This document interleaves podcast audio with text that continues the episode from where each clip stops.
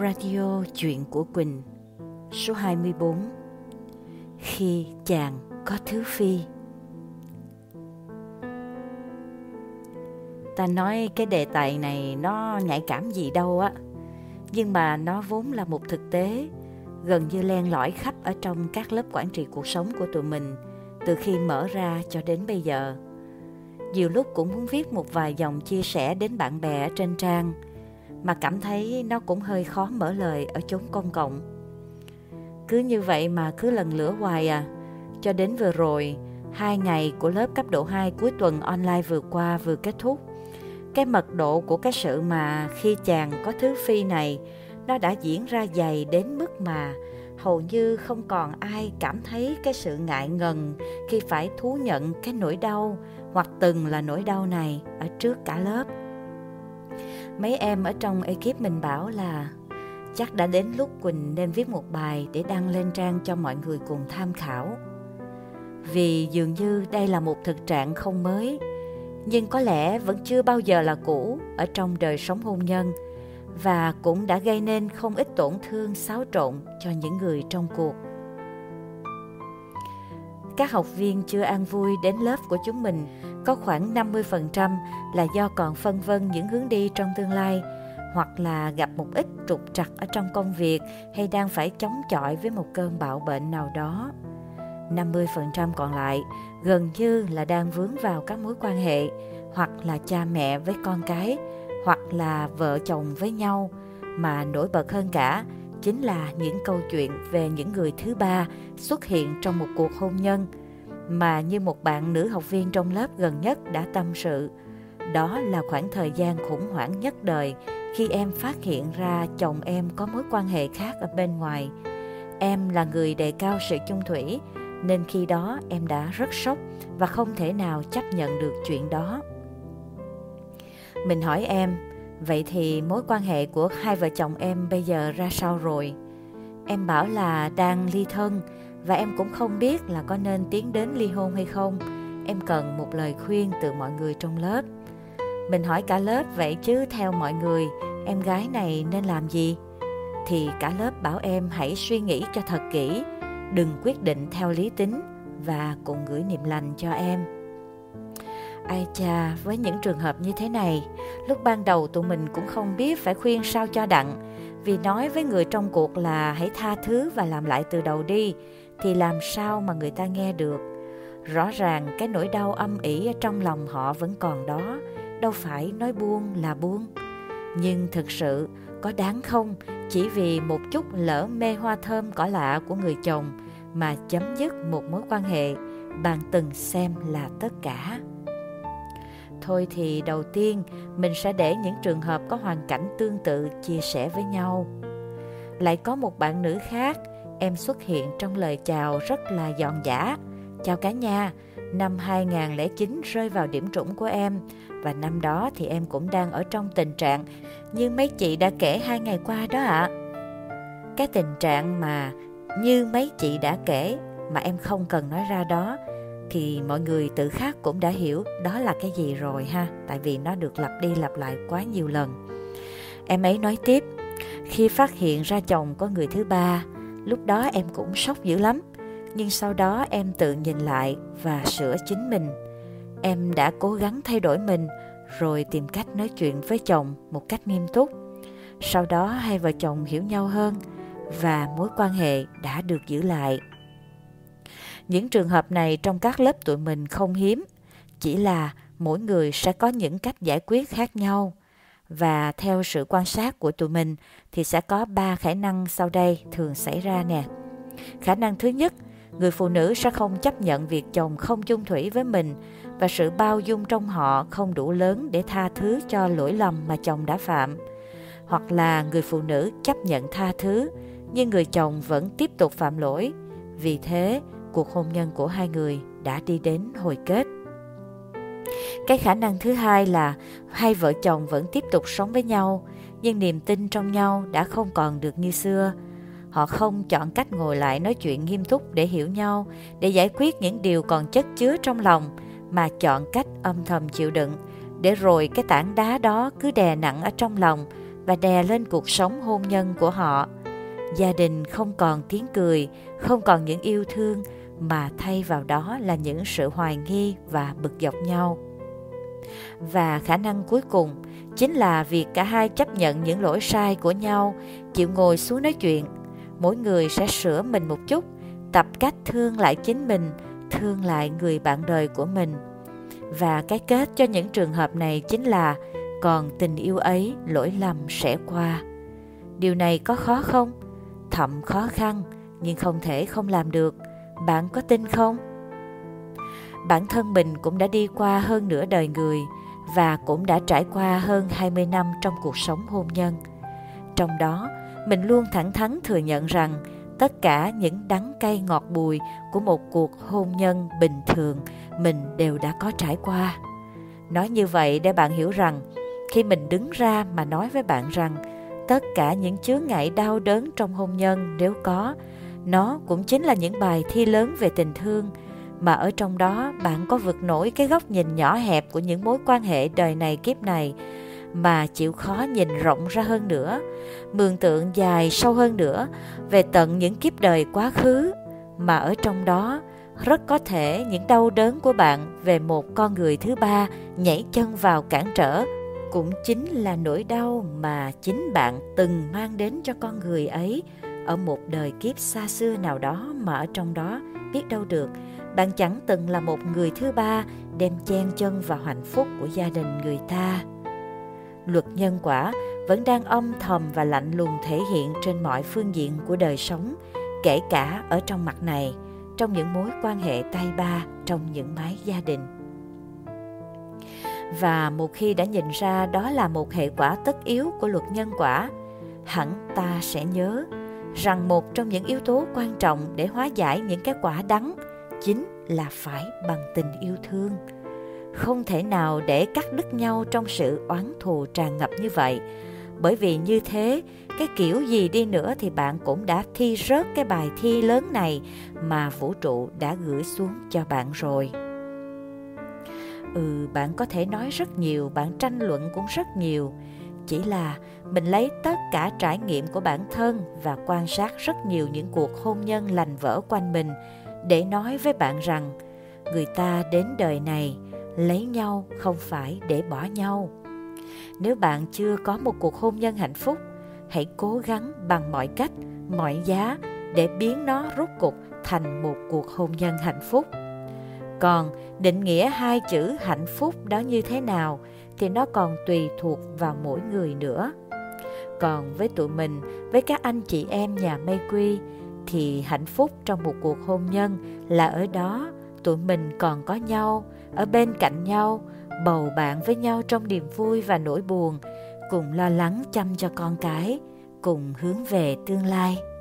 Và ở đó có những đứa con vui vẻ, an hòa sống vì chúng nó biết là chúng nó có cha và mẹ thương nhau thật sự, chứ không phải bằng mặt mà không bằng lòng nếu kiên nhẫn đi cùng với chúng mình lên đến cấp độ 3, sống an hòa với nhân số học, tụi mình tin rằng bạn sẽ có đủ cơ duyên để điều chỉnh lại cái góc nhìn của mình, chăm sóc cho cái năng lượng thương của mình, rồi thì cái gì cũng có thể được hóa giải hết.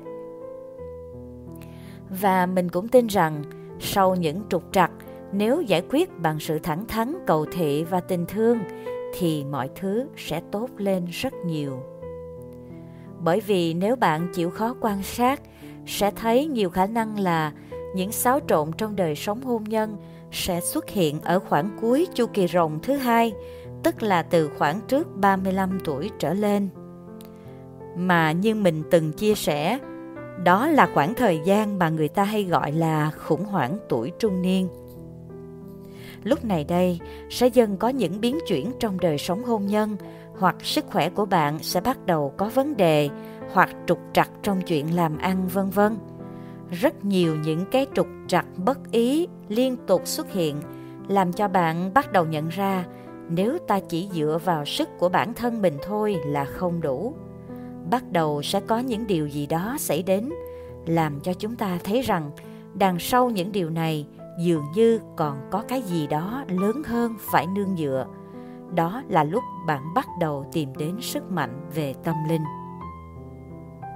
Vậy thì ráp lại những gì mình đã chia sẻ ở phần đầu.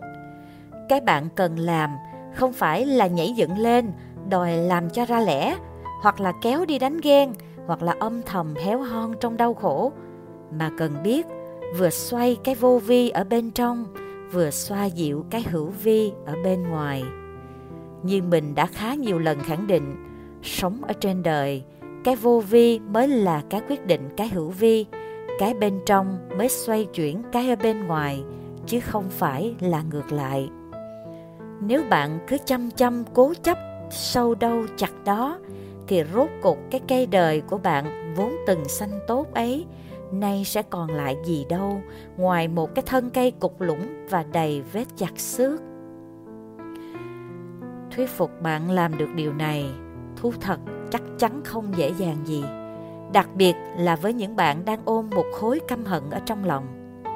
Nhưng mà mình nói thiệt lòng, rất nhiều các bạn học viên của các khóa quản trị cuộc sống của nhà mây quy tụi mình đã làm được. Để gương vỡ lại lành, gia đình lại đề huề ấm cúng vậy tại sao bạn lại không làm được? Nếu thực sự chủ động hóa giải nỗi đau trong lòng thật là quá khó, tự bạn không thể làm được, xin hãy mượn thần lực của bốn cái câu thần chú vô cùng đơn giản mà cũng vô cùng hiệu nghiệm.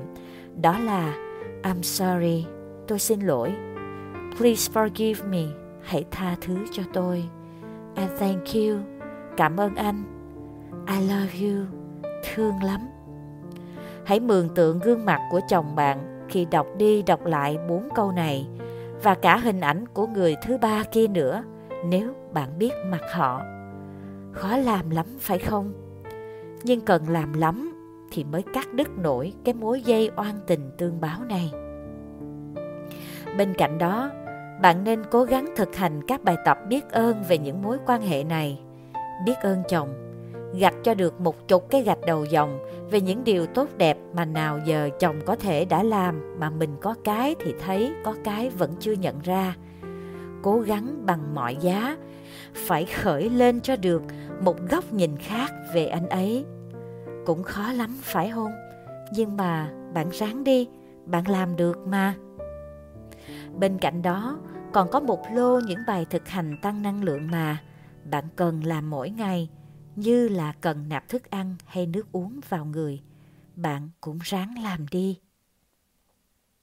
Với những trường hợp đã lỡ ly hôn rồi, thì dù sao thuyền cũng đã gãy làm đôi. Lúc này đây, mình hay khuyên các bạn, thôi thì buông và đừng có chấp ở trong lòng những thương tổn nữa. Để sau này, nếu có trở lại một kiếp sống nào đó, thì cả bạn, cả người chồng và cả người thứ ba ấy không phải lại gặp nhau để trả nợ nần cho nhau nữa.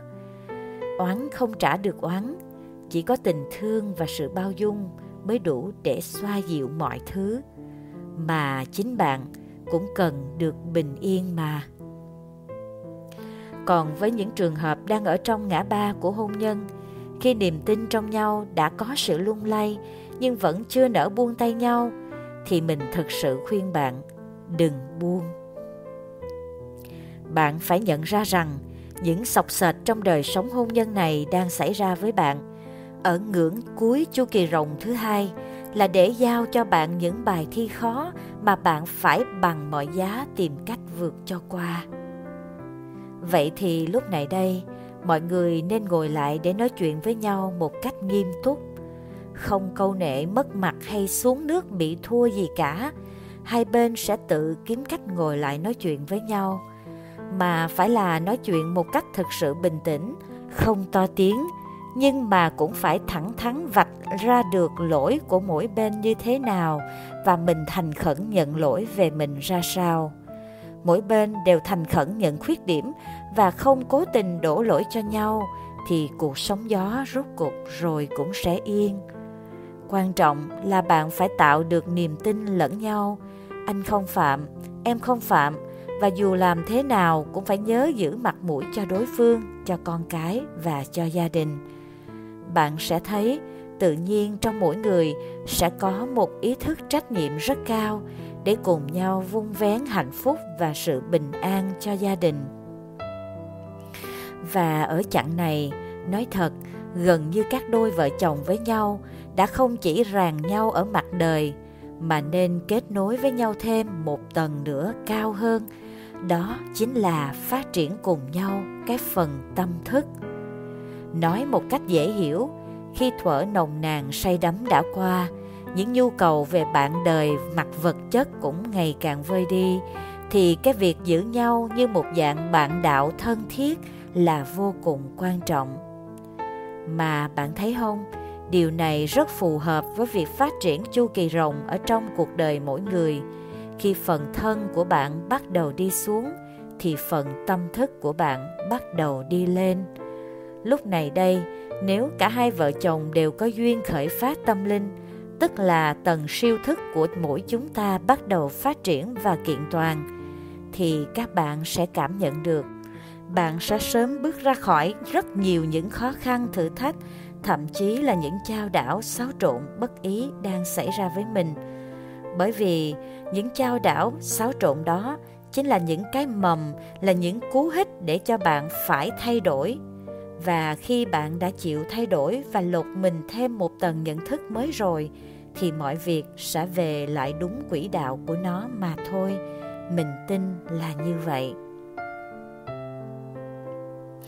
rồi bây giờ tụi mình sẽ cùng dành một chút góc bài cho nhân vật vẫn bị người đời gắn cho cái mát là người thứ ba hay cái từ thời thượng bây giờ gọi là Tuesday nha.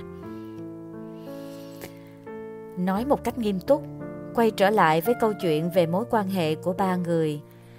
Có khi nào bạn thử suy nghĩ cảm giác của người thứ ba sẽ như thế nào không? Ở đây mình không có ý bênh vực hay là cổ suý cái việc xuất hiện của người thứ ba trong một mái ấm gia đình. Tuy nhiên, trong một số trường hợp thì không loại trừ người thứ ba này cũng có những dây nhợ ràng buộc bởi nợ nần ân oán từ nhiều đời nhiều kiếp. Không tính đến các bạn gọi là Tuesday chuyên nghiệp thì thôi không nói đi. Còn không ít những con người khác vẫn đang phải lăn đi lộn lại trong sự trả nghiệp và tiếp tục tạo thêm nghiệp chồng nghiệp. Bởi lẽ trong nhà Phật, tà dâm chính là một trong năm cái lỗi trầm trọng nhất của phận làm người. Mà phạm phải nó rồi thì cái cơ hội bạn được quay trở lại làm con người hoặc là làm một con người an vui hạnh phúc là điều vô cùng khó khăn. Phải chăng họ cũng đang phải thi bài thi của chính họ? Và cái bài thi này xem ra cũng cay đắng và khó vượt vô cùng. Nói đến đây, mình lại nhớ đến một bạn nữ học viên khác. Trong những ngập ngừng ở 5 phút chia sẻ của mình, em bảo đời sống vợ chồng của em bây giờ nó có cái gì đó thiếu thiếu và cả hai vợ chồng đã không thể nói chuyện với nhau một thời gian dài. Nhưng khoảng thời gian này, em lại cảm thấy vô cùng hợp và dễ dàng chia sẻ với một người đàn ông khác. Mình hỏi em, người đàn ông ấy đã có gia đình chưa? Em bảo, rồi. Nhưng trong ánh mắt em chất chứa vô vàng tâm sự khó nói. Lúc này đây, cả lớp xôn xao hẳn lên. Và trong những dòng bình luận, mọi người khuyên em là dừng lại đi, đừng để mọi chuyện đi quá xa. Mình nói với em nãy giờ em cũng nghe nhiều câu chuyện của mọi người ở trong lớp rồi. Thì mình cũng mong là em biết bản thân mình nên làm cái gì tiếp theo. Đừng để mọi thứ đi quá xa, mà cũng đừng có để cho mình phạm bất kỳ một thương tổn nào cho bất kỳ một ai. Đừng nhìn vào cuộc sống của một người khác mà khao khát trở thành. Lúc đó tin chắc sẽ không một ai trong số đó cảm thấy an vui được đâu và khi cuộc sống vợ chồng hiện tại của em đang nhàn nhạt, không trò chuyện được với nhau, có bao giờ em thử quay về nhìn lại chính mình? Một đứa em ở trong ekip của mình, ngày còn trẻ nó quen một người. Đến một ngày nó phát hiện ra, trong cuộc tình đó nó chỉ là người thứ ba mà thôi.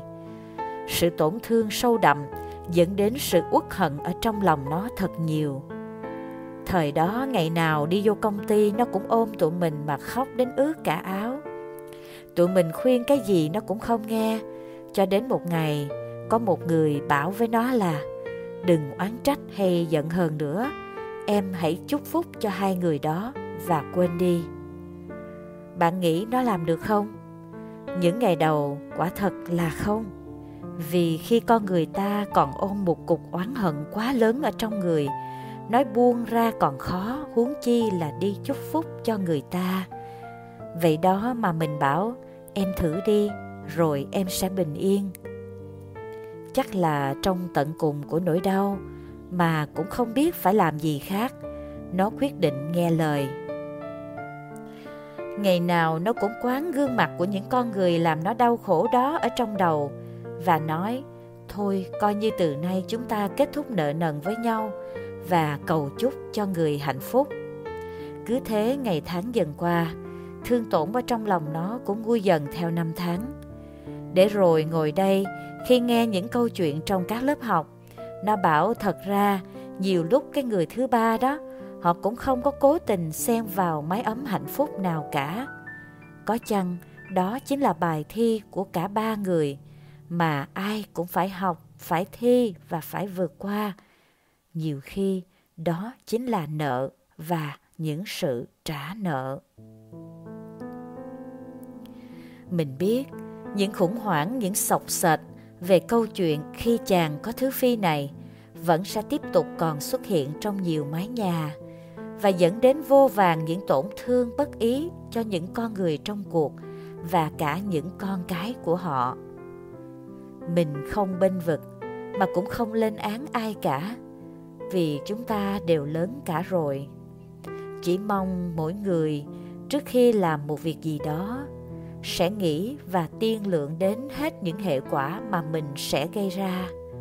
Mỗi người tự ràng bản thân mình một chút, giữ nhau trong sự tôn trọng, tin tưởng và yêu thương, cùng nhau đẩy năng lượng lên mỗi ngày cao thêm một chút để trong mỗi mái nhà là niềm vui của sự bao dung, thấu hiểu và có nhau. Bởi con người chúng ta đến cuộc đời này, như mình nhắc lại, là để học những bài học cần thiết và phải thi cho qua những bài thi cần thiết. Trong đó có những bài thi lớn về tình yêu thương mà không phải bài thi nào cũng dễ vượt qua. Nhưng nó chính là cái điều mà bạn cần phải vượt qua trên con đường tiến hóa của chính mình. Mà ở trên cái con đường tiến hóa ấy, không có chồng bạn, cũng chẳng có người thứ ba nào khác. Họ rốt cục chỉ là những cái đề bài được gửi đến cho bạn phải giải mà thôi. Ở đó, hóa ra chỉ có mỗi một mình bạn là thí sinh duy nhất, cặm cụi thi và cố gắng vượt cho qua với sự quan sát và chấm thi của ông thầy vĩ đại và vô cùng nghiêm khắc là vũ trụ mà thôi. Gửi niệm lành cho tất cả. Ngày 11 tháng 7 năm 2021, Lê Đỗ Quỳnh Hương và Mê Quy Team